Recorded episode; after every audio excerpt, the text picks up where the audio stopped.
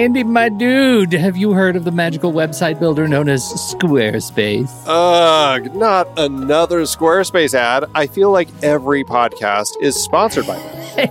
Hey, don't knock it till you try it. Yes, okay, it is overhyped, but actually, it lives up to the hype. Squarespace is like a website fairy godmother. With a click of a button, your site transforms into a beautiful masterpiece. A website fairy godmother? That sounds interesting. What makes it so magical? Well, for starters, those slick templates make anyone look like a professional web designer. Pick one, customize the colors and fonts to match your brand, and voila. Plus, the drag and drop fluid engine is so easy, your grandma could build a site on Squarespace. Well, she did knit me a lovely scarf last Christmas. Maybe website design is next. Exactly. And when you're ready to sell your Nana's handmade scarves online, Squarespace has built in e commerce. Add a store with one click, get flexible payment options, then watch those sales roll in. And when she wants to teach others her steezy scarf skills, Squarespace's new courses feature is just the ticket. Nana can set up her curriculum and enrollments and payments in a snap and become the next e knitting influencer. Ugh, wow, you really sold me with the grandma angle. Sign me up for that free trial. Just go to thenextreel.com slash squarespace and transform your site into a beautiful Squarespace masterpiece. Well, thanks, Pete. Even though it's overhyped, Squarespace actually sounds perfect for Nana's site's needs. Appreciate the warning on the ads, though. I'll brace myself next time I listen to a podcast. Anytime. Let me know if you need any help getting that site up and running.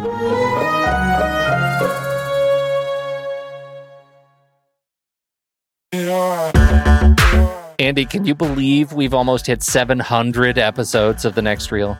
I know, it's crazy. And with all the other episodes in our family of podcasts, we are well over 1,200 episodes of movie conversation. It's really pretty amazing that we've gotten to have these in depth movie chats every week for over a decade now. And we couldn't have done it without our loyal community of film fans. Their support over the years has meant so much. For sure. That reminds me, we should give the merch store a shout out. Buying shirts from thenextreel.com slash merch is a great way listeners can continue to support the show. Plus, they get to sport our great designs. Absolutely. I think sometimes folks forget we have a variety of shirts, mugs, phone cases, and more available. In fact, a great place to start is with a shirt sporting the Next Reels logo. We also have that classic Fast Times Spicoli Surf School tee, or the weirdly popular Rusty's European Tour shirt. The one from National Lampoon's European Vacation. Why is that so popular? Search me, but we have sold a ridiculous number of those. I guess there are a lot of Rusties taking trips to Europe? We're always adding new designs based on movies we've covered, like our brand new design for a streetcar named Desire, featuring a streetcar named Desire. So if you want to rep your love of TNR and films, head to thenextreel.com slash merch. Every purchase helps us continue to have these weekly in-depth conversations. So visit thenextreel.com slash merch today. And as always, thanks for listening and being a part of the Next Reel community. We've got lots more great movie chats coming your way.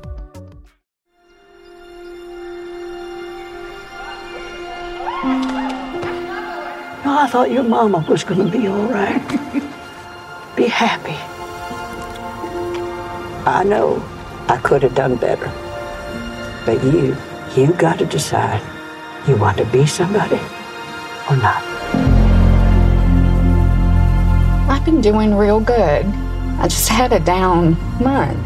I got an interview tomorrow, Mom. Otherwise, I. Oh, you know me. I always land on my feet. David, don't look at that. Come on, come on. Don't you look at You look at me. You look at me. You let her get away with this every time. I told you that I would do better. You always say that. You're And I always try. You got to think about these kids. What do you think I've been thinking about since I was 18 years old, huh? Never had a life where I wasn't thinking about the kids.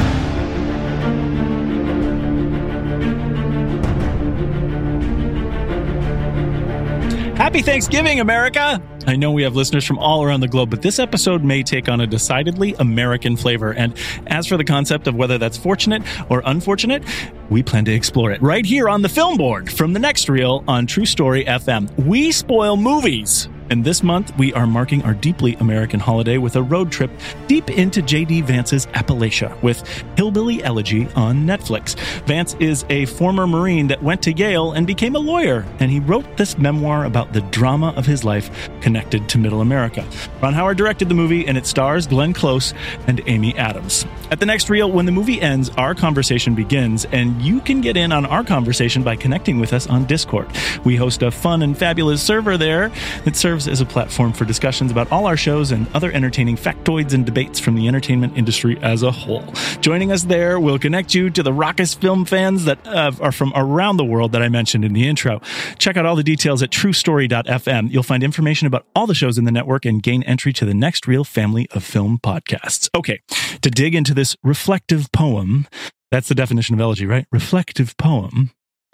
about the homes that we've all left behind. Let's start by introducing our hosts and where they grew up. Where would your dramatic road trip take you, Pete Wright? Well, JJ, I my people, my people are. I was born in Jenks, Oklahoma, and I lived up in Stillwater uh, for for some time. There is a very good chance that I'm going to do the whole show like this right now, and it's going to be something else. I cannot. Could could, I could you can't give me a Yeah, what's the percentage on that chance? You said very good. As of right now, we're leaning hard into 100 percent All right, all country right, all forward right. right now. All right, all right, all right. All right. So Oklahoma, that's great. And that's a big road trip from Yes. where you are now. So that would be a very uh, interesting, uh, uh, reflective poem, elegy as it is. Uh, how about you, Ray Delancey? Where are you from? I'm from a little town called Leechburg, Pennsylvania. It's a town no one's ever heard of. It's a small steel town, not Yeah. unlike the town in the movie. I don't know if that's Awesome. good or bad, but Well, that's a perspective. I think that's You're great. living your truth, Ray. That's right. And you say town that no one's ever heard of. Is it still around, or it is, is it still I mean, around. Uh, How many people about? Do you think? I don't know how many people, but Small. I'll tell you one thing: you can drive around the perimeter of the town in ten minutes or less. Uh, Hey. that is small. That is I a get it. that's a I should have learned that about my town. How long does it take? That we should measure all towns like that now. That should be on the front sign of like population this and perimeter drive yeah, colon this. that's right. Well, well, tonight we're putting it on the map, Oh, right? That's what, your that's, time, what, that's what we're doing here. Yeah. I love it. and how about you, Tommy Handsome? Where uh, where's your I road was trip go to? born in a holler called Washington D.C., and that's true. And then I moved to. Uh, we lived in Vienna, Virginia, uh, until fourth grade. Then I moved to Boulder, Colorado, and I am Gotcha. not represented in hillbilly. You know what's funny? When you said what? How did you define elegy? A, a reflective poem, but usually in regards to death or some sort of melancholy thing. Right. Well, this is the first time that I have I've realized that it's elegy and not eulogy.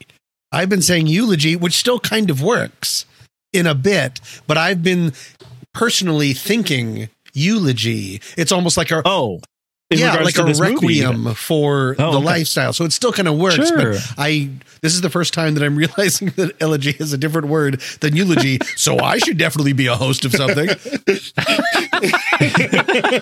well, I think they're they're somewhat Yes. synonyms with some sort of semantic artistic Yes. differences, right? I would think so. Yeah. That makes sense. Yeah, I am JJ. I'm mostly from around the suburbs of Minneapolis, Minnesota, and I don't know if Vance thought of his story as particularly American or unique to to him in particular, but that's why uh, the the memoir. I think the personal nature of this story is really what formatted my experience in viewing it. I had a tough time feeling objective watching the movie because I felt like I was viewing someone's life, and I didn't know if I could really think about it as a film. So I want to talk about that a little bit today, and maybe because maybe that's a good thing in a movie like this, and maybe it's a bad thing. It depends on how you're how you're looking at it. But I, I I'm not really sure. So I'm really excited to hear all of your thoughts about it. So Tommy, it, it, in terms of hillbilly Yep. Elegy, what were your initial thoughts of the film? you want me to say it in hillbillyology? I just want to keep using different phrasing. Um, I know that this movie is controversial for certain things. I know that at one point it was running the risk of speaking for all of people from Appalachia. The only thing for me that was controversial about this movie was how much talent went to so much waste. To be honest, I had a lot, a lot of trouble Oh. with this movie. I just think it's a poorly made. I think it's poorly paced. I think it has some outstanding Hmm. acting matched with some horrible casting. I don't know who the movie is for. I don't know who I'm supposed to root for. And I'm a really big fan of non-linear storytelling. And I found the haphazard ways of going back and forth between uh, the the present and the past, plus some of the worst uh, voiceover narration that I've heard in a long time. This film for me is just a plain old misfire. That a movie where there's so much yelling, I've never been at times more bored and more exhausted. So this was weird. This was a really weird watch for me. Okay, interesting. Yeah, I uh those all those things I think will come into play, and I like that you're really focusing on the film because this, uh, this is something we'll talk about later too. Some of the criticism, and, and Pete brought this up when we were talking in the green room earlier, that some of the criticism really seems to be pointed at stuff that doesn't have to Right. do with the movie. Even though people are angry about it, they're talking about something greater that isn't necessarily expressed in this film. Um, that, so I, I I think all your points are well taken, and I'm I'm excited to talk about them further. Uh, how about you, Ray? What how did the movie hit you? I think there are some things about this movie that are important to address. You know, I mean, drug use has been uh, addressed by everybody's movie, but uh, I think it also addresses poor neighborhoods and you know hurdles you have to get through and stuff like that. But it doesn't quite hit the mark for me. Mm, mm. Uh, I I don't hate the film, but I definitely don't think it's good. Uh, I think in the movie, Glenn Close says you could be a good Terminator, a bad Terminator, or a neutral, and uh, I think this one is going between a bad and a yeah, neutral. can you be a C minus Terminator? yeah. Well, that makes sense too. I thought that was an interesting callback. They really focused on that as a philosophy of the film. I wonder if that actually played into JD Vance's lifetime growing up, how how important Terminator and its and its ethos was in his growth as a child. Okay, Pete, Pete, what were your thoughts about uh, Hillbilly Elegy? Well, I think you guys have, have really covered it. And, you know, what you and I were talking about before we started the show that this whole idea that I, I of, of all the criticism that I've read of this movie, very little of it seems to be about the movie, right? And so much of it is about, um, you know, what arguably is the memoir of J.D. Vance, which I have not read, Right. but I'm Right. not in a position to critique this man's life and his experience and so i won't do that right i'm not i'm not into that Sure. i feel like there was an additional opportunity here with this movie to take on um to to take on a little bit uh, of of a or at least weave in a more compelling narrative between, um, you know, his world, the rich and the of, of the rich and the Yaleys, and the the world of the And the law, and forks. And the f- so many forks. Yes, and I I did learn the B and the D trick. That was fantastic. That was news news to me. I'm sorry to say. Uh, and so I I just feel like this this movie is is a lot of missed opportunity. And I agree with Tom on everything else. It is as it it was a sloppy experience for me as a film. It was incredibly disappointing in terms of what the film seemed to be afraid to cover, afraid to talk about, and that I I am saddened to say feels like a Ron Howard experience to me. Oh. Well, that's a Those point. are strong words. That's something to talk about too. I think, yeah, for me, uh, it's interesting. It sounds like all you guys are somewhat on the negative side of this. I think for me, I felt really neutral, right? So addressing Ray, what you were talking about, this sort of neutral thing. I, I unfortunately probably was Uh, the the opposite of the how we usually use the word spoiled. I was spoiled by reading some of the criticism early for this, so I found myself kind of defending it a little bit when I was watching it. In that nothing about the film really made me angry. It felt like I was actually kind of caught up in the drama that I found to be. uh, You know, we'll talk about maybe the concept of tough but real that was here in terms of addiction and in terms of family drama.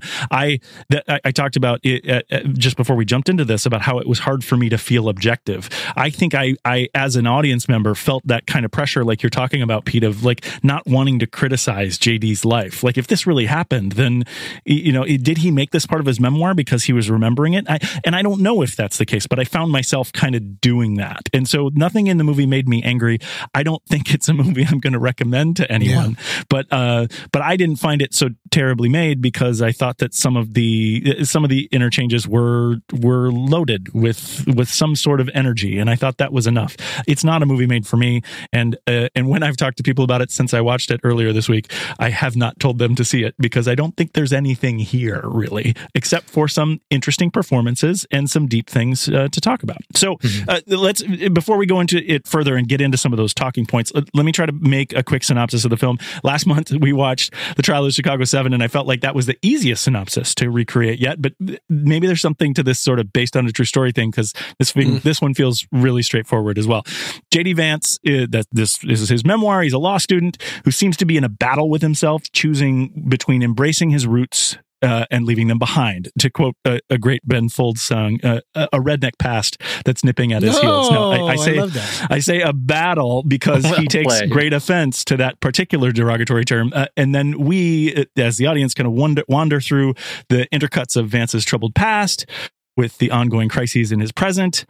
About the depth of his connection to the old and how it will influence, support, or even destroy his future. He's back in his hometown to manage his addicted mother after an overdose, and he's forced to reflect on it all to make a pivotal decision about what to do next. Now, I don't think that's reductive in any way. Is, is there something that maybe should be additionally mentioned in what this story is? Because it, again, it's his memoir and Yeah. this sort of choice to be told. I, I, I think there's just one piece, and I think for me it's it's Amy Adams uh, and and the the story The because there is a B story right that is Okay. her journey through addiction, told Sure. largely through fla- flashback, but.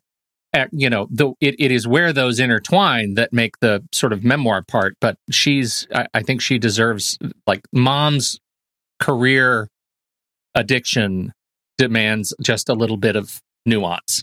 Yeah, yeah, I think so, True. and I think that's sort of key to the development here, and and thinking about maybe an addiction as a theme, right, and the idea of breaking free from addiction, and then doing it in a sort of metaphor for the way that J.D. Vance is breaking free from uh, from this past. I mean, that's potentially pretty interesting here um, as we get into the story. Yeah, because make no mistake, this is a Get Out movie, right? This is a this is a Get Out. Every character in here is trying to get out of their circumstance in some way, shape, or form. Right. And and that's what makes some of I you know some of what I read about the. I'm sorry, I'm jumping in. I shouldn't. Do I it. should. I Get should. in there. Well, I just I get frustrated because some of what I've read about the the that that I think makes the uh, the memoir seem interesting to me is that uh, JD Vance talks about his experience when he goes to uh, to Yale and starts to use his background as a way to stand out. Right, that is Sure. a way for him to to kind of be something different in a universe of same.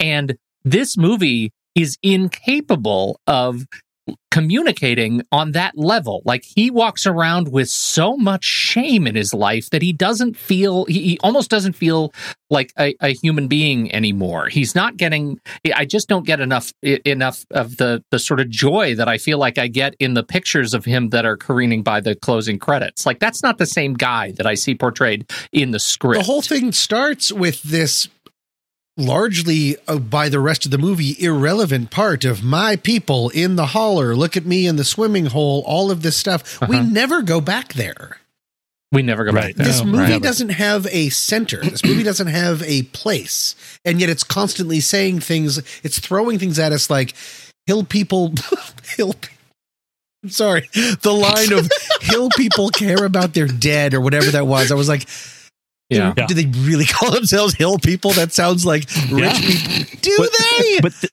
well, so but okay, that here's sounds the like forks This- to me but exactly exactly what you're talking about but uh, but but one of the points that I'm trying to make here is that the, a lot of the criticism I see is this kind of concept of autobiography versus based on a true story versus fiction.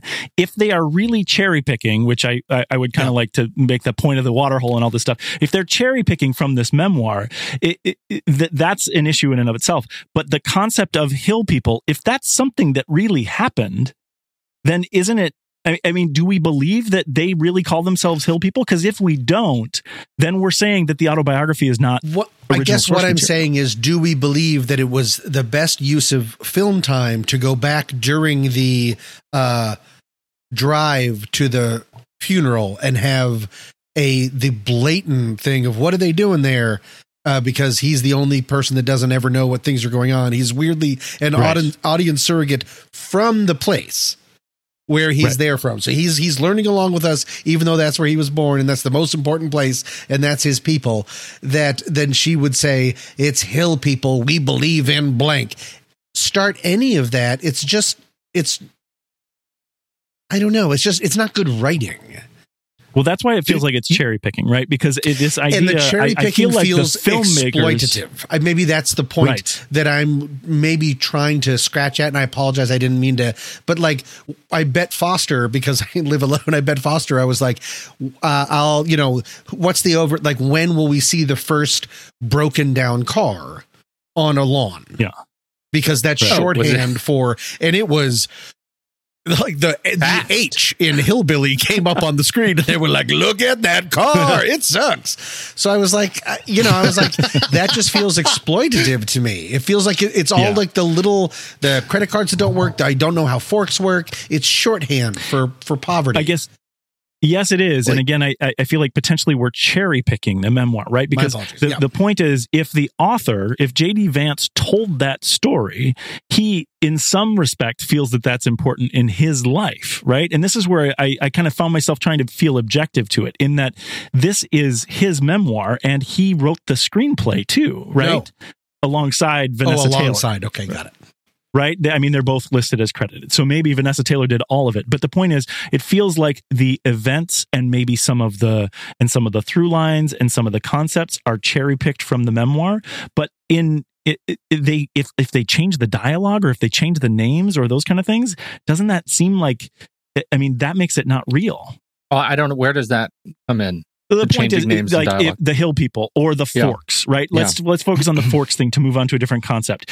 If Yeah. he at Yale didn't have that episode where he got so flustered by the forks that he needed to call his girlfriend and get the the B and D thing, you know, and all those kind of things. If that wasn't real, then is this an autobiography? But do we know that it wasn't real? I guess that's what I'm trying to understand. I don't know if we know, but the Okay. point that I'm trying to make is what do you believe as an audience member when you watch it? If you believe that it's real, then it's him telling his story, and there's not really something to be said about choosing it for the film unless you're just cherry picking the memoir. If you don't believe that it's real, then it's you really can have an objective criticism of what they've chosen to create. And I feel film. that I can have Well, an I- objective criticism to either option, but I want to hear from Pete. Yeah, Yeah, I do oh, too. I agree. I, I do agree. too. I, I think the challenge that I have is is uh, to to Tommy's point. Like if, when you start out and you're in, you are in the hill country of Appalachia, right? I mean, you're there and you're in.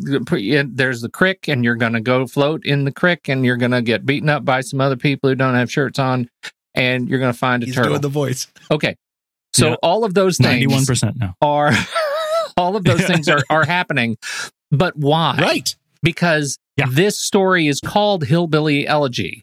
And they have to show some, and I'm saying heavily in air quotes, hillbillies. And so then we go back to town, and now the rest of the movie we're in town, and it's a story of addiction and poverty. And I didn't need the hillbillies at all to satisfy my experience of uh, with with these people. Like this, pick this is a pick a lane movie, Right. and without a lane, it just jumped all over the place. And I think they used some crazy, uh, just like absolutely uninspired flashback uh, tools to to get us through time in ways that make no sense to me. And i found that. And I think those are that's a symptom of the larger story, which is they didn't know what they wanted to do with this movie, and so they tried to do everything, and that's where the movie oh, falls Oh, apart. that would that would give a little bit of credence to my complaint in my beginning when I said I don't know who to root for. I don't know who I, the story has no center. I don't know how to root for. I don't know who the most. I mean, the most sympathetic character, I guess, is Mama, but she has. I mean, I disagree. and Glenn Close is Glenn Close, and an irascible grandma is a very easy char- uh, character to deeply Oh. love and appreciate. But yeah, uh, that's an interesting point because we start the movie with "These are my people. Why can't I be with these people?" And then the rest of the movie is "Get me away from these people." Let me tell you how important these people are.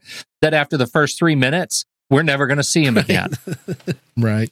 to answer your question, JJ, I found a lot of the hillbilliness that wasn't portrayed by the character of JD to be believable. You know, I believe, first of all, the one thing that really sticks out to me as far as the hillbilliness of this movie is that scene where the sister is washing dishes and she's washing all the plastic Yeah. forks. Yeah, absolutely. You know, I, I I can't tell you how many times in my life I've seen that happen. And the way they live, they're not in hillbilly country anymore, so to speak. They're not in Kentucky. They've moved to Ohio, but they're still he JD is still being raised by people who were brought up hillbillies, Mhm. rednecks, whatever term you want to use. Uh, his hillbilliness, if that's what you want to call it, I, I called into question so many times during this movie. Uh, one scene in particular that really made me do a double take was just prior to he and his mother going to the card store. Mhm. And he's sitting on the porch playing Magic the Gathering. Right. When she, That's what he was when- That was so A-Tog, funny when she said, "You want to get your football cards?" In my head, I was like, "No." he absolutely does not. He wants more magic cards, Right. football cards. That was so weird. And then he went into one of his pl- patented JD. We need to move the plot forwards. Have him run into something. it, it- again, so I, I- I hear all of that, and I think that what what we're talking about really is why are they telling the story, or what story are they trying to tell? Really, because we don't get that. But the Right. but but if we drop all of the necessary symbols of uh, poverty that may or may not have been in the memoir, it's the story of JD leaving poverty behind, right? And what it took, but his memories and what it took. It's his memoir. So again, it's the kind of thing of, yeah, they never showed those people again because really they're talking about leaving all that. And it was a process of the early part of his life being with those people and then going to this other thing and then dealing with the addiction and dealing with the power. And then finally you know uh, this is jumping way ahead but getting to the point where he makes the decision to say i'm not bound by this past anymore and i'm moving forward. I think i, I found that to be again this is maybe moving into this concept of tough but real. It's a movie that is filled with really intense drama. Talk, Tom, you talked about this at, at the beginning. Everybody's yelling all the time. It's a constant "we hate everybody" kind of thing, which So is uh, something that's desensitizing. It can get boring for some respect, but I found that the things that they cherry picked from his memoir in this felt very real to me. Um, and, and I, as I experienced them, especially in terms of the addiction, they felt very accurate in the way that someone dealing with an addicted a family member, um, a, a parent in particular, probably has to go through. That's Um, the problem, though, JJ, and that that I, I found myself like there there were moments in JD's storyline that I agree with you, and I feel like that that there was a pivotal moment when he watches Mama, Mama, Mama. Mama. I think her name was Carl. Go ahead.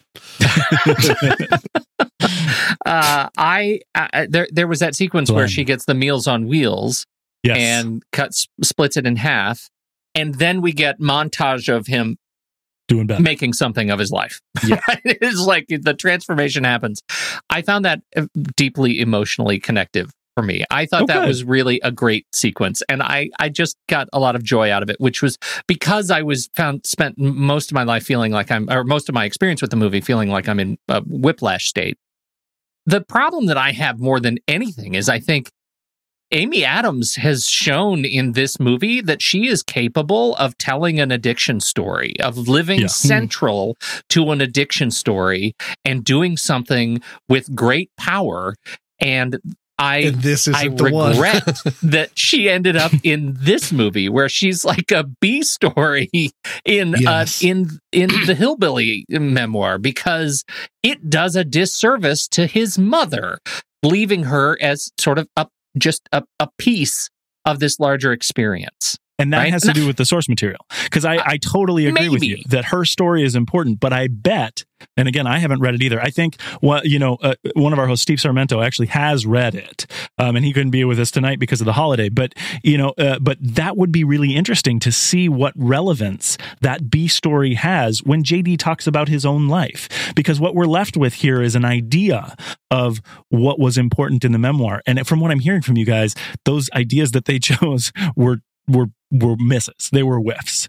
And and especially what you're talking about here, Pete, in that we don't see enough of this important character, it, it wonderfully played by Amy Adams. And I feel it wasn't wonderfully played by Amy Adams, unfortunately. Oh. Really? Oh, talk Well, about that. or or Yeah. they she did a great job and they cut out all of the middle parts. She's a light switch. She's either loving or completely raging at the light. so that so yes. so and the weird thing for me about that to go back to what what, Yeah. what I'm going at is that that's tough but real when talking about Yeah. addiction.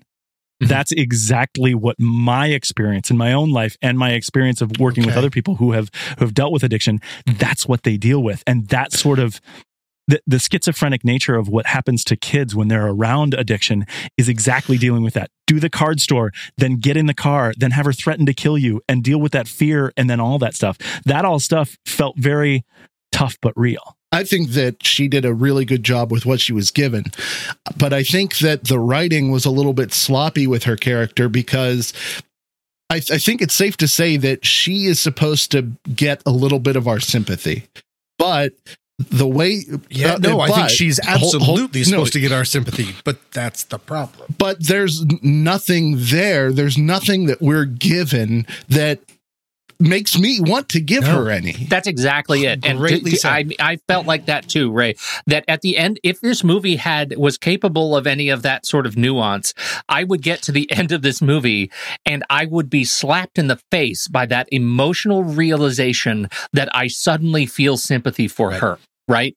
Like Ooh, that suddenly interesting. it hits me that my God, she contains multitudes. And right now, what I've been experiencing with her is that she is in a rage state, or that sort of, uh, or she is in a vegetative state, or she's in a drug state, or whatever she is. Uh, you know, and we get to that point where he comes into the hotel room and she's trying to shoot up in her ankle and he flushes it down the toilet and there's that fight fight on the thing and she turns around and says stay with me like that that should have been a moment and it was Yeah. And and it here's the was empty So my point was, i- i- this is interesting because my perception of the film was exactly the opposite. Is that we're not supposed to feel sympathy in that moment. For JD, this is the moment that clearly he finally gets to break free. This is the elegy. This is the reflective poem of, oh, I've been giving this woman sympathy her whole life, and now I Right. finally realize that I can let go. And that's when I talk about this end decision. It, for me, and, and maybe you guys uh, it, it- remember it in a film like this before, but we go through all of this emotion with him, and then he chooses to leave her. Right. That felt really new for me. I didn't expect the whole movie. I thought he was going to be trapped by this. but let me tell you why that was empty Okay. and and i felt that i i actually did because this is the collision of their two storylines right yeah. where yeah. where his he has to finally say at some point you can't define my future anymore Yes. and we have to have a moment where he leaves. But the problem is, this thing was so sloppy, we never get a minute where she actually has to like experience being alone. He walks Right. out the door and his sister's already there. Like I was surprised about she's that too. already there. Yep. It sucks the oxygen out of that scene, mm. and I think it makes it more empty. We don't And get again- a chance to experience grief. And it's if you're not sympathizing with her, if you don't see through her anger, it was a little too calculated for me that she would go from she was always at 10 so much of the movie is always at 10 and she would go she would go from there was i didn't feel sympathetic from her because i didn't see the pain past the anger until she was then screaming pretty much literally i'm in pain also. It's not it was all just on the surface. And so therefore the the idea of him finally leaving her behind i was ready for him to do that from scene one and little sloppy um like flash really quick flashbacks of like i've got you a balloon and here's some of my pie like that's not gonna cut it because we you didn't give us any of those ti you spent time having mama talk about terminator instead of giving us real time between the two characters that matter well, it's that's interesting. because this movie mistakes real time as Mama talking about Terminator. That well, that's definitely true, and I agree with that. And I- I, think for me to answer your guys' uh, point Screaming. here is that it's it's his story, right? And and this is why I made apologies for it. In that that it, it, while she could have been a, a more uh, complex character, there could have been more to what she was doing there. This is his memoir. So, uh, so I made the apology in that scene for that for that instance. Pete, I totally agree with you that the fact that his sister was right there when he left that that sapped the moment of its stakes. But that's where then I make that apology for Yeah. it's a memoir. If that really happened, how can I say Yes. that that's not But real? when, but right? when so you bring up when you keep bringing up the memoir, the only thing I want to say is they didn't have to make the movie. Just because he wrote a memoir doesn't mean well they had to make the movie, so they did the best they could. They made the choice to say this is cinematic. And it is the way that it is done, in in my opinion, is not. So I just don't want to always kick it back to, but it's his story, so we have to do it that way. It's just because this never had to happen. You're right. You're right in that. And and that's where, you know, we've talked about that on this show a whole lot of what based on a true story means and what creating a fictional story is and what uh, and and this new wrinkle for me in this is like it was an autobiography and he was and and this is something that he wrote and and it not having to make the movie is one thing, but when you make the movie, do you have to make it the way that it really was. In last month's conversation in the the the trial of the Chicago 7, we talked about the things that Sorkin changed in the script to make it more effective. And do we talk about those things as making the movie less good or better because of that? And then how was that applied here? In in the in the trial of Chicago 7, we had them reading all of the names of the p- people that were killed in the final moments of the trial and that's not what happened, but cinematically it was very effective. So is our criticism of this film the fact that they didn't take a cinematic leap from the true life story or is our criticism of this film that they shouldn't have made this story anyway? I don't think that they should have maybe made the story anyway, and B, the stylistic choices didn't work. Whereas Sorkin jumping through different people saying, and then someone in the crowd said, and then someone in the crowd said, if you go back, like Yeah. he he writes like he or he directs now like he writes, which I love. It's very cinematic. This a lot of the scenes felt like let's put them all and then shake them up some of the some of the cuts between different times were either for me so on the nose of and i wonder where mama did get that cup. And then we'd go back and she'd be like i got a cup. Granted that's a very big stupid overstatement. But like so on the nose or so just haphazard at times it also made it tough to really feel uh jd's development JD's sort of like Yeah. follow his story as something Yeah. to be sympathetic of. Same with Amy Adams. She's a nurse. Now she's Yeah. a drug addict. Why? Yeah, because right. She was both. She was this. But- no, but then she was a drug addict because of the dad. But then here, let's talk about the dad over here. It's very that that kind of nonlinear storytelling. I love. This felt like a real misfire for me. Yeah, I- think that I guess the point that I keep trying to bring up when I'm talking about the memoir is that are we angry with the movie? Is the is some of the criticism of the movie because they they didn't take any cinematic leaps and they were too too close to the real story, and we don't know, right? Because none of us have read the memoir and none of us have lived JD Vance's life, but potentially that could be something that's happening here, and But that's I- the point that I want to. Yeah, I, and I get that. I, I absolutely, I, I telling you, man, I get that point. I really do. And I think my problem is still this is a movie that is terrified of making choices, yeah. and and That's that agreed. that Mm. I feel like I can say. Right, I can Yeah. say that without having read the memoir. It's not a well constructed film. I don't know what it would Mhm. look like to take a cinematic leap. I think you've said that a couple of times, and I don't. I don't know what that looks like. Um, but what I can tell you is that I think I could have been really satisfied looking at JD's life linearly, growing up, being born, uh, a child in a small shotgun shack on the edge of a riverbank in the creek.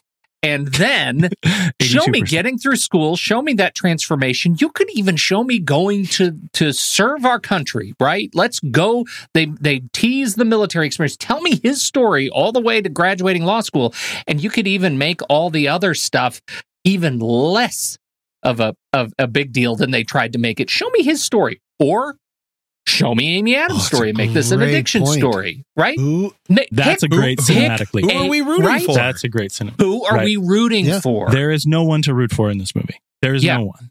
So I- I, I definitely agree with you with that. One of the things that you said earlier, Pete, that I want to kind of this is a time that w- would make sense to talk about it. Is you said that you're kind of getting the sense that this is a, a, a what Ron Howard does, right? And when you say this is a movie that th- that doesn't make any choices. Is that the connective tissue between those two statements, or is there something else when you talk about Ron Howard's direction and what you're seeing in this film?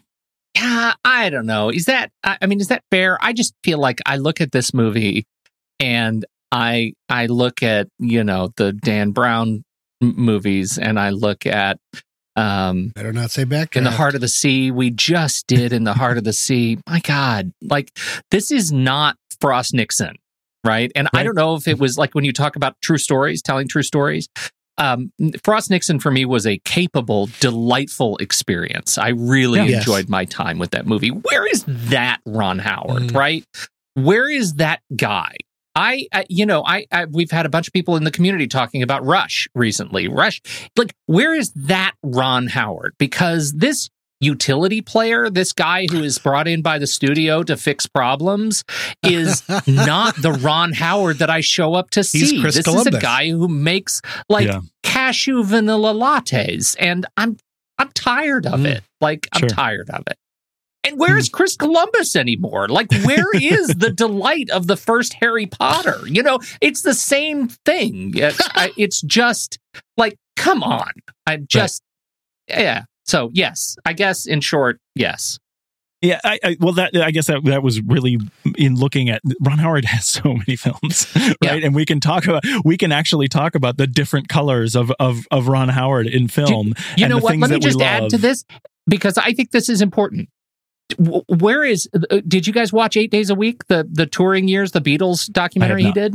No, that sounds amazing. You want to you want to see a guy who has fallen in love with his material in the best possible way? Yeah. Watch that piece. Huh? okay. Watch that. Where's that Ron Howard? Right? well, well, and Where you know, did he go? Where did he go?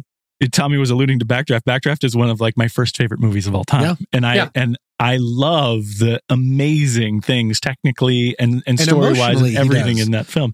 All I told it. you, yeah. stay And- right but F inside me, Brian. I love that. I think it's got some and like really well, great and Apollo stuff. 13. Yeah. Yes. I mean, there there are classics there. So what if you're Ron Howard, let's let's let's put ourselves in his position here as he does this, and you see this source material, or you get called in by the studio as a utility player, whatever it is. What is Ron Howard's purpose in making this movie? I don't know, but I just realized Clint isn't in this one. Clint Howard, this is the one that well, see, but yeah, he's not in Yeah. all of his movies. He's in a lot of them, but he's not in all of them. You know, you know, I felt like um I I watching the paper Oh, Yeah. You guys remember the? I have an extraordinarily high opinion of the paper. I love that movie. I it's been uh, it's been a number of years since I've seen it, and I, I have not seen it since we started doing the next reel. And so I may regret this statement, but I feel like Ron Howard then was like on the path of being one of those seminal directors, right? Where everything he could touch would be a slam dunk, like Yeah. comedic, emotional, heartfelt. He was Rob uh, Reiner. energetic. He was Rob Reinering it. Okay, he was he was uh, he was Sorkining it. I mean, I there's a lot of of uh, sort of that fast paced kind of newspaper walk and talk stuff going on there, and and I feel like uh, that's uh, that is a that is a sad statement on where things have gone. And the fact that maybe Arrested Development has broken him because whenever the the voiceover came on, I heard Ron Howard, and it made the whole movie funny. yeah, when she's like, "I will quit drugs," and then he goes, "She doesn't." Like that, that horrible Arrested Development negation. She didn't. she didn't. I left her in the hotel room alone. Yeah. Yeah, It- it- it's tough to think of. You know, eh, we've touched on this in a lot of different ways, and I don't know that we've actually asked the question of why is this story being told, or why is this such a such such a uh, such a big deal out there for all of these these actors to be attached to it, for for Ron Howard to be at- attached to it, and uh, that's why kind of the the reason that I would put there. The script was written by Vanessa Taylor, which I, I wasn't particularly familiar with, but when I went down in her IMDb page, I saw that she wrote The Shape of Water with Guillermo del Toro too. Oh, That's interesting, right? that's a very that I'm not a fan of that movie, but that movie has very deep characters. That movie has very deep Mhm. character work where this movie I don't necessarily think. Must have been Guillermo. Well, he, he- the story is from him. She then then wrote the script play with him. So I think I, I mean it's it's interesting to see what she as a writer is is doing and and in in sort of creating the screenplay about it. If we talk about the nonlinear storytelling here, that that is isn't done to a particular effect eh, other than to connect stories from the past to stories to the future. I, I mean, it, it doesn't really look like there's uh, there it's there other than a particular vehicle for telling the story. I wonder if there's the reason that there's all of this time linear and time jumping and stuff is goes back to your other question. Why is this story worth being told? And who is this story for? I would like to posit this story is for literally one person. JD Yeah.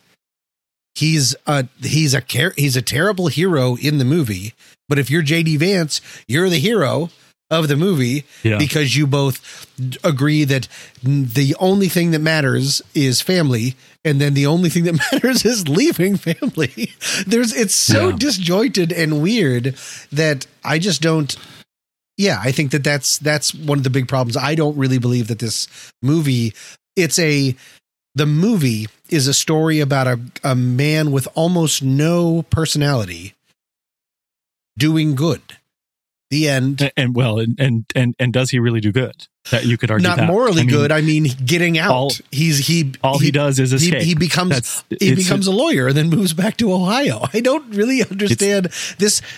This whole thing is only seems only important if we're talking about the situation going on in Appalachia or some of America, and yet this movie, to Pete's point, refuses to take anything uh, about the systemic problems that are really happening with poverty. I think that's why the that's why we see the criticisms that we do. And I think that's And- why and- these people joined up. I think that's why we have the A list is because there's the there's the uh, thinking that we will tackle this and it doesn't. This whole movie No, says bootstraps, and bootstraps is the most reductive way to talk about Appalachia or South or poor parts of America. It is the dumbest version of the American dream that we keep selling ourselves. So, what is the point of the movie? makes a good point. I think I think that's key. as I was watching this movie, by the end, I, I came to the realization that this is the poor man's big fish. Oh, Oh, do tell. wow. And I say that I say that because first of all, they have very similar story structures. They're both Right. about somebody's child and they're put in a situation where as an adult they're not a big fan of their parents but they have to go back to where they came from and during that journey there are flashbacks. Unlike Big Fish, I found that the actual present day storyline in this movie I think it's completely pointless. It has no resolution. It doesn't show any of the points that probably should have been shown in their story. Uh, like one of the biggest kicks in the groin Oh. to me was the fact that we got that little subtitle at the end of the movie, that caption that said, Mom's been sober for six years. But it never showed her on any path to recovery or that, you know, she was in any way ready to say, okay, look, I've been doing wrong with this. I've been poisoning my body, poisoning my relationships with my family. I need to get better. You know, there there's no Oh, growth whatsoever. There's nothing between these characters that shows that anything is changing. Because it was just it's about just the hard um, parts. Because Yeah. it's just Right. his story. Yep. But you know what? Okay, let I'm glad Yeah. you said that. Let's take just JD for a minute. You know something that really ticked me off about him He in this movie? it okay. Why does he go back to live with Mema? Because he's supposedly getting in with the wrong crowd. He's not doing well in school. Is living with mom isn't a good environment for him. Okay. Let's go back to a scene in the movie where they move in with mom's boss, who's she's now mm-hmm. married to on a whim. The, the anesthesiologist, or Ken, what was The it? do you Yeah. want to get Yeah. high Yeah. scene? And Yeah. yes, the do you want to get high scene? The kid, the kid takes JD down into the basement where his dad's weed stash is and says, Hey, do you want to get, get high? What's JD's reaction? drug. JD's reaction is all uh, he he gets like really fired up. He's like, dude, my mom's a drug addict and you want me to do this. It's a gateway drug. How dare you? Why do you want to do this? Da, da, da. The next time we see JD, he's all pally pally Smart. with all these kids that, and he, he goes with them to deface this business that the one kid gets fired from and then he's hitting a bong where the hell did this come from I, I will just say, I will just say again, my excuse for that is tough but real. That you get you get fingers of peer pressure from all different sides, and then eventually you fall in with the wrong person without the right kind of parenting. I uh, But but also they didn't show the good. I they agree. didn't show the the important parts. and you can't even blame mom for this like you can't say well you know you know mom could have gotten him interested in drugs or something like no he was always pissed at his mom Yeah. sorry i keep saying pissed a lot Now you just But, said uh, pissed a lot. Great. but he he was really angry with her you know for her drug abuse. You know he wouldn't pee in the cup for her. Uh, you know so obviously he didn't think that you know it was worth looking drugs were worth looking at from her. And he was mad at this other kid for talking about drugs. Where did this come from? I yeah, just again, I for me, I, it, it, my experience with addiction that that felt very tough but real. That it happens like that. That people try to make a stand until they have so much environment that eventually they believe that that's their only out. Um, and I didn't need to see the change. I didn't need to see the change. Like that's that I de- I had that was it. I needed the change. Like either show me that the that the son has actually you know eventually broken him down and he's palling around with him now, or show me where he broke down and is now okay drinking and doing drugs and stealing his grandma's car.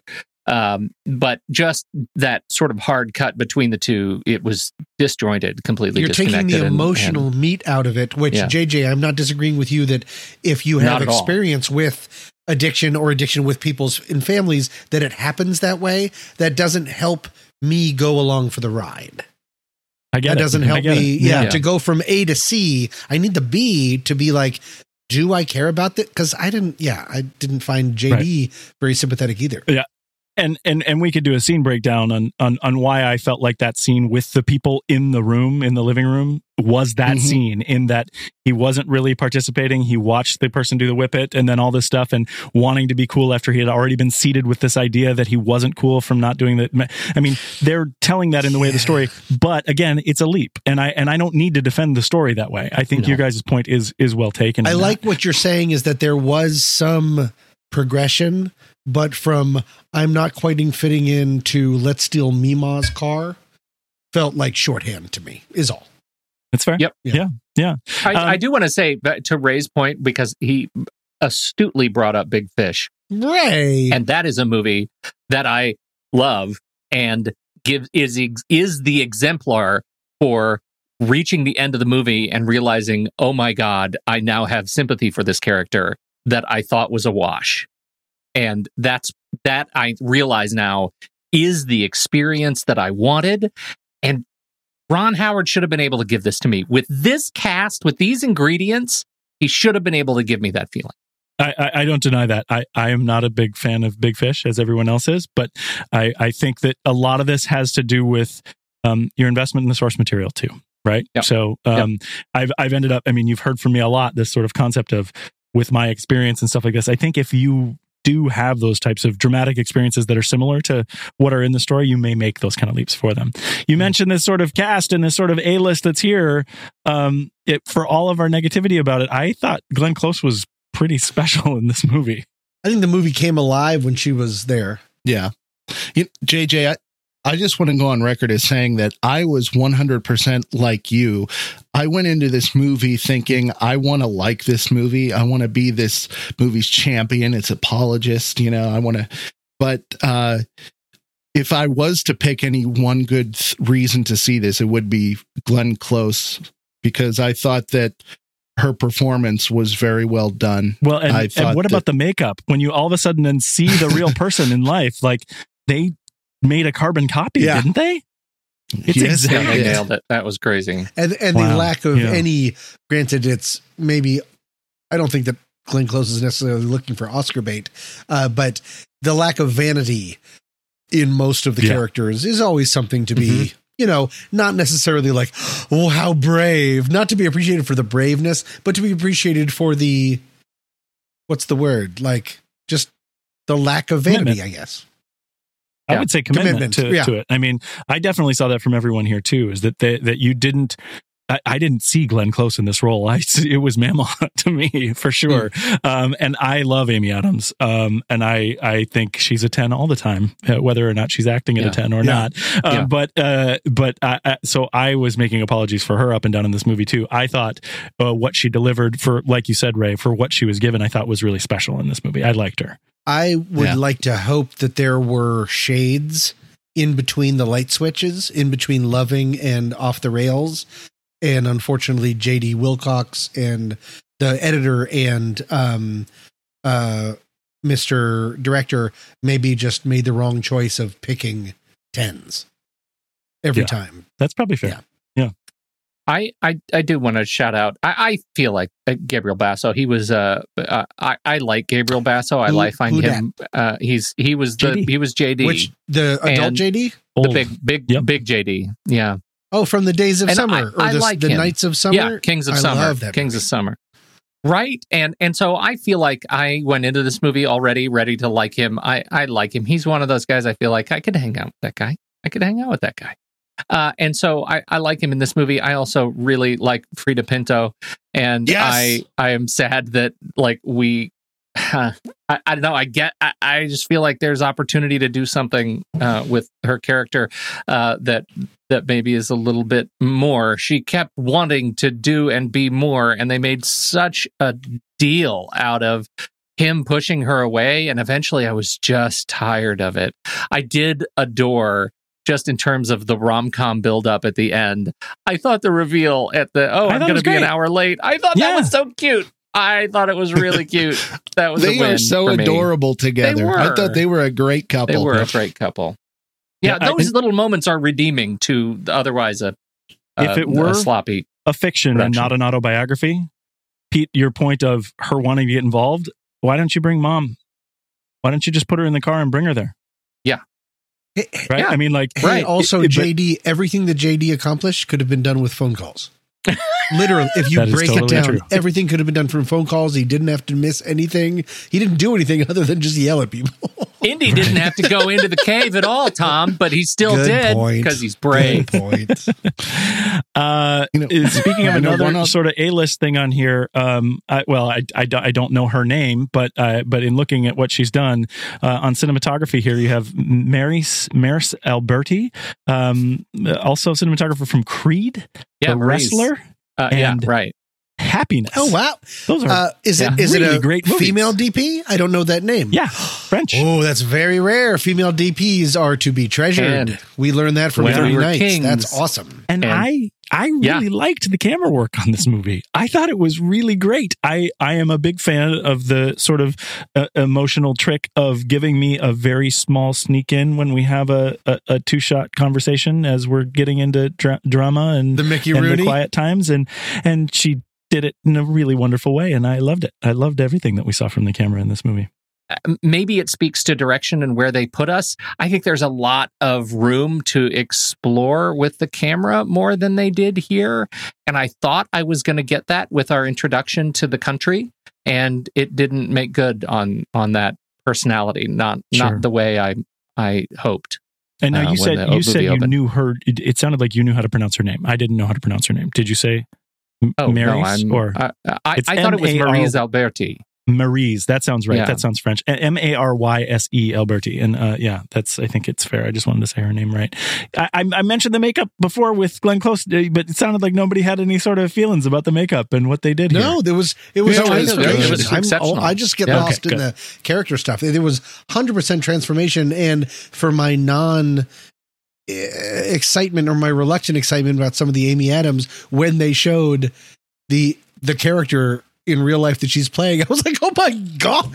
Like they really did cast people that looked like the people Exactly. Yeah. in ways, Yeah, great yeah, which is phenomenal. I have a question for Uh-oh. Pete, real quick. Pete, did you recognize the actor who played Papa? Was it you, Ray? That was Bo Hopkins. he was in Tentacles. he was in Tentacles. That's right. He was. He's been in like a thousand things. he's been so much stuff. But the fact that we just talked about uh, uh, about that movie, yes, that, that's a good call. That is a good pick. yeah. But you didn't recognize him though. You're saying. Uh, not until after. Not until we Yeah. were looking at the credits after the movie was over. I didn't. I couldn't pick it. Did you know, Ray? Did you see him and know immediately? no, I'm a loser too. Yikes! That's how we're Uh, defining losers. I am in trouble. Yeah. Hans Zimmer did the music on this. Is he a Ron Howard guy? I think he's a Ron Howard guy, right? Like they work Isn't- together. Isn't Hans Zimmer now an everybody guy? Like he has this cadre of people that he's he is tentacles. He just like here, go do He this. broke Kind the- you write this, and I'll get the credit for it. He's I the think Tom he's one of those Clancy guys. of like he's just farming out yes, music. right, Sure. right. After he broke up with Christopher Nolan, anyway. Yeah. I thought the right, music was effective for like the first halfway through, and then I, I did point out to myself, I was like, "Wait, where? Like, where's the country music? Where's the Appalachian? Right. Where's the personality of it?" And instead, and then that once I came to that thing, it was like, "Oh." I'm really annoyed because the music is telling me what to feel instead of putting me was- in a place. I, I I felt like it was, and I love Hans Zimmer. Yeah. I, I mean, honestly, he was probably my first because of the whole backdraft thing. He was one of my first favorite uh, composers as well. But I felt like it was too big in the quiet Yeah. parts of this movie, and I noticed it. Yeah. And so I was like, "Oh, there you are, Hans. Welcome back." right. You when you're always Uh, like, hey, Hans, that's always a problem. Right, and and the other guy uh, on it is David Fleming. So you you guys mentioned that he's kind of along for the ride. Hans is probably you know giving some tutelage to David, and they're working together on making the the the, the composition of this one. Uh, More like if- tutelage. No, see, you nailed it. Is there anything else that you guys want to say about this movie in terms of uh, uh in terms of the film before or should we move on to uh sort of how it ranks against other things? I just want to point out that Let's I said it. tutelage. I heard it. I know you did. um, no, I think this movie. I think there is a good version of. You know, no, I I'm not sure that there's a good version of this movie. in that, I don't know if this story necessarily needs to be told cinematically. I think that there are better versions. Off the top of my head, um, Winter's Bone. The idea of these like looking into these yeah. kind of communities it doesn't have to be one movie doesn't have to speak for all one book doesn't have to speak for all.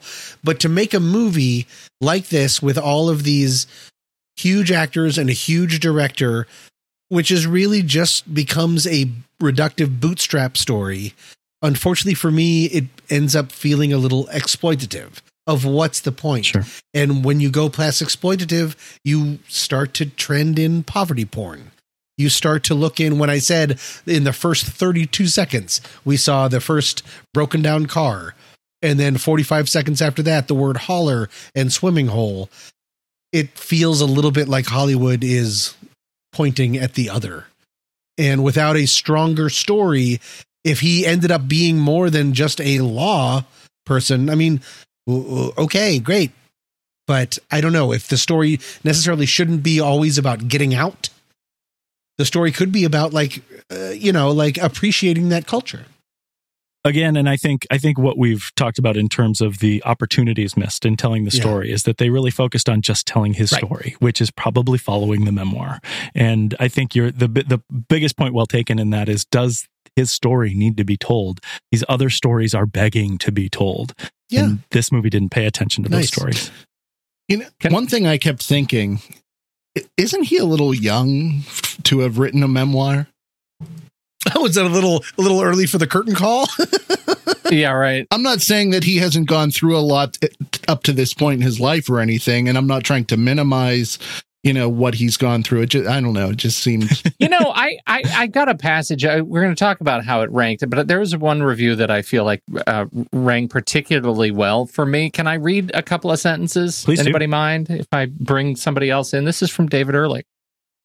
Uh, uh, Vance's timely hillbilly elegy, uh, a memoir of a family and culture in crisis, became a bipartisan bestseller for obvious reasons. It lent conservatives the moral cover that some of them needed to support Trump, and offered I would have voted for Obama a third time liberals the performative satisfaction of making a good faith effort to understand how anyone could. Here was a book that tapped into failings on both sides of the aisle to paint a mutually agreeable picture of the forgotten people in the middle of the country, a Radian self portrait.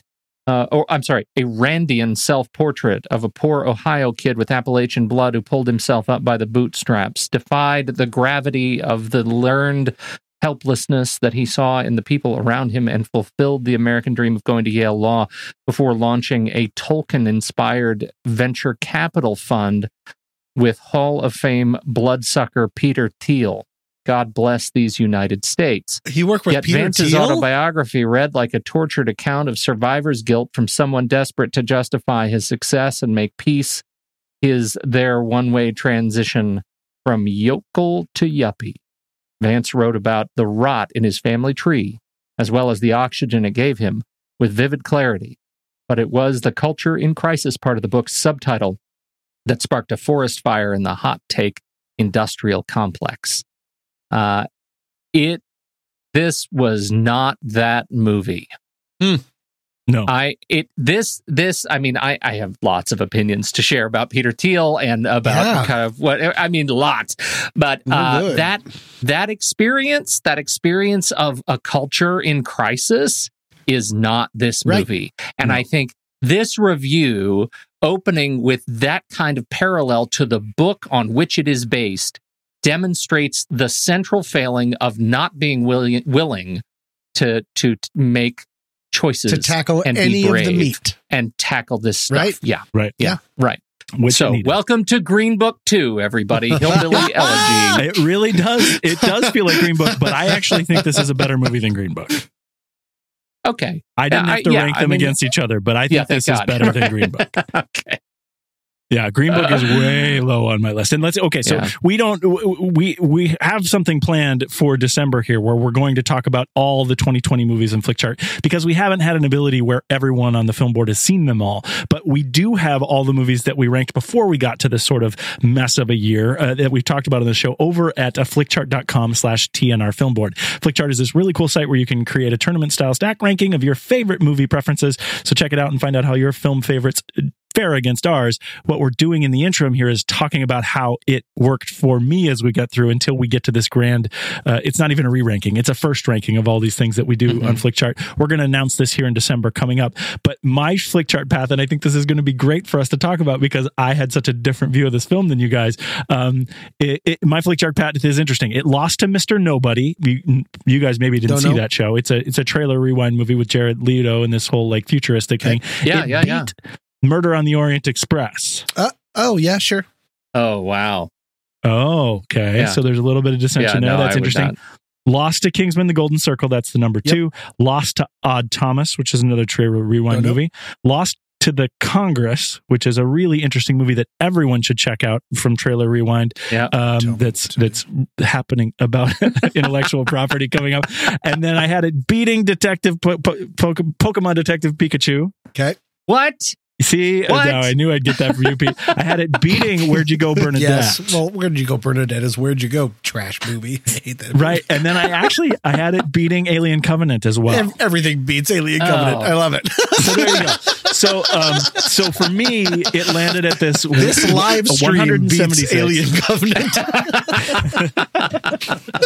uh, uh, it had it's at 176 out of 243 movies Oh. for me and that's film board movies that's the Wow. next reel movies and that's um trailer rewind movies so those are all movies that have come in our orbit in one way or Thank another you there. again for doing the work of like catching up and rating all these so you can be the arbiter. That's a ton of work and movies, and I'm very impressed. Well, I mean, I- Andy's going to lead it, and we're going to get in. Anyone Yeah. who wants to watch all the movies can participate. It's going to be really great. Anyone, any of our We're, we're going to doing release so it it's as a member great. bonus episode. So uh, Yay. if you're not a supporter, become one, and you can ride along with us. They're Shell great out. stuff. The uh, Yeah. now the algorithm for 176 out of 243 told me that I should make it a one and a half stars, but you know, kind of, you know, it sounded the conversation here sounded like me being really positive about this movie, but the way it. that I introed it really was that it's very it's very benign for me. There's nothing that I didn't like, and I made a lot of apologies through it through. Through and through, so for me it was two and a half stars right in the middle, but I did like it, so I put it Oh. there. Uh, Pete, Pete, what was your ranking of it? Uh, 1196 out of 1476, uh, which puts it at uh, one star. Uh, it should be a one star. And I, you know, one, one and a half stars. Like I'm, it, once we're down there, can you even see in the muck?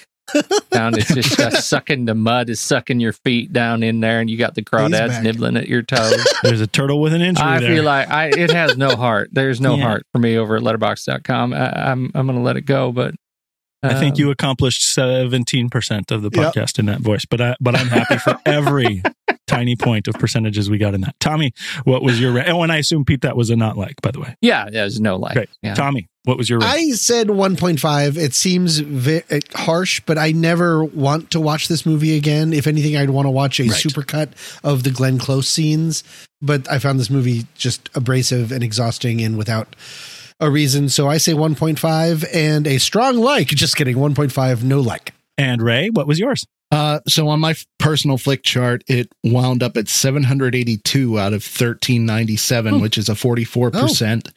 Um, initially, I was tempted to give it two and a half stars, but the more I thought about it, the more frustrated I got. So I give it two stars, no like. Yeah, and with the math on that, we're in a really weird spot of 1.875. That, you know, I don't think we round up to two on that. I think we're probably rounding down somewhere in that range. But, um, but yeah, I think, you know, based on our conversation, that kind of sounds where we all sit with that movie, Yeah. which is a, I- I I think the, the math, the, again, I don't think the rounding is right, but I do think uh, all of our rankings make sense or our ratings there. So, so where are we going uh, from here? Next month, we're going to do a number of things. We talked about that sort of film board thing that we're going to give as a member bonus episode. You can look for that, and uh, we will be talking about that on Discord as well.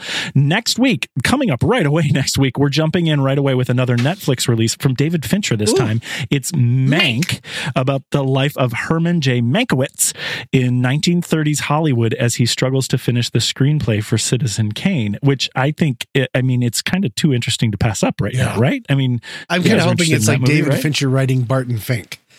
Like, because I'm like cool. horribly ter- like Yeah. uh, obsessed with the idea of like having trouble finishing a script and then also like Yeah. making Yeah. uh, Hollywood bigger than life. Love it. and it's black and white too, right? It apparently it's black and white and extremely stylized.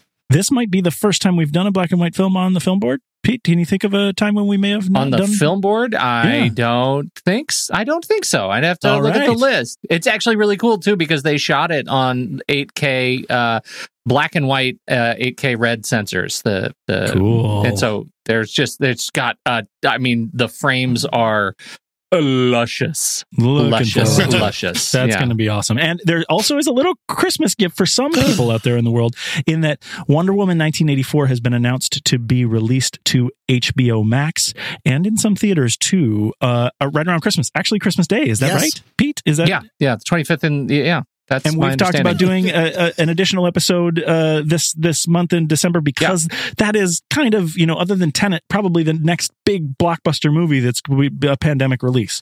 So we're planning on for the folks that can view that one, uh, going to talk about that on the film board as well. So lots of new fun stuff planned for the film board, and it all gets started next month on the main show on the next reel. You guys are in the Underworld series right now, right? That kicks off. So this week, uh, we're kicking off the Underworld uh, s- series. Awesome. Uh, it's mostly because Kate Beckinsale trends high on Instagram. so Yeah. I, well, I don't know. I wonder why. We, we posted a picture of another movie we were doing and it blew up. And we thought, hey, you know what we should do? Vampires and werewolves. That'd be awesome. So we're doing the whole series.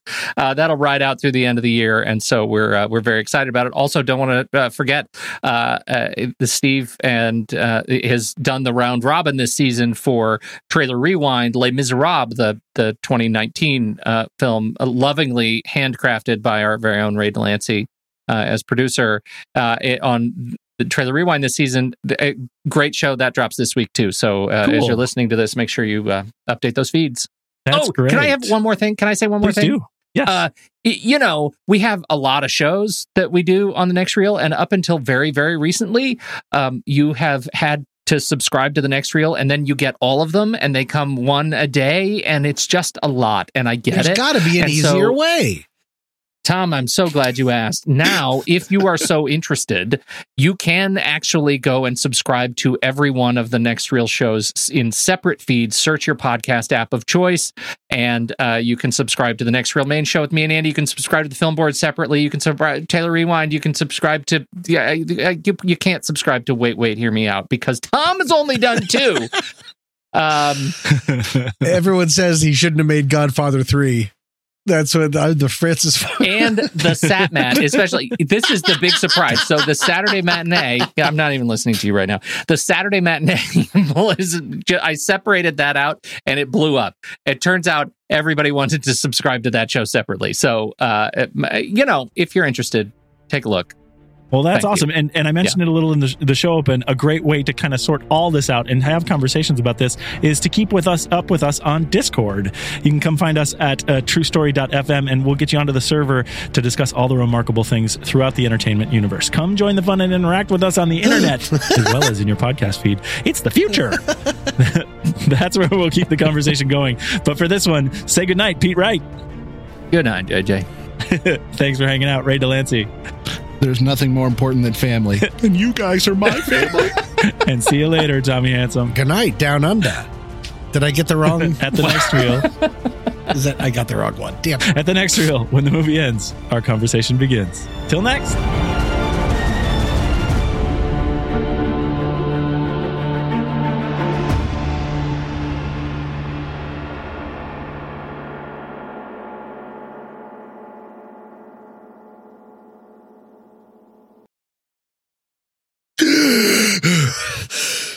I held my breath the entire podcast.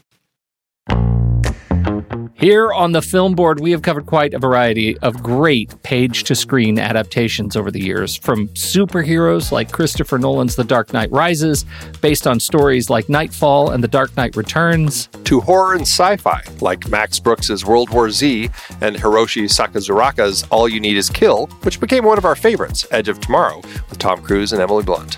and who could forget Andy Weir's stranded astronaut adventure, The Martian, or Dave Eggers' tech thriller, The Circle.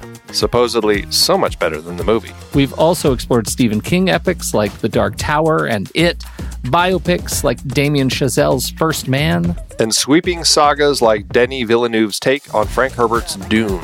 And don't forget Martin Scorsese's Killers of the Flower Moon, based on David Grann's nonfiction book about the 1920s murders of the Osage Nation. I just finished the book and it's fantastic. It's always fascinating to look at the source material, and we often do as the book lovers we are. For those of you out there who love to do the same, head to thenextreel.com slash originals to find all of our past episodes and dive deeper into these adapted stories. And it's not just stories. We've included things like the video games Uncharted and Detective Pikachu. That's right. Thenextreel.com slash originals is your one-stop shop for in-depth looks at the sources for cinematic adaptations that we have discussed. Every purchase you make supports the Film Board and the Next Reel's family of shows. So what are you waiting for? Head to thenextreel.com slash originals and get your next read today.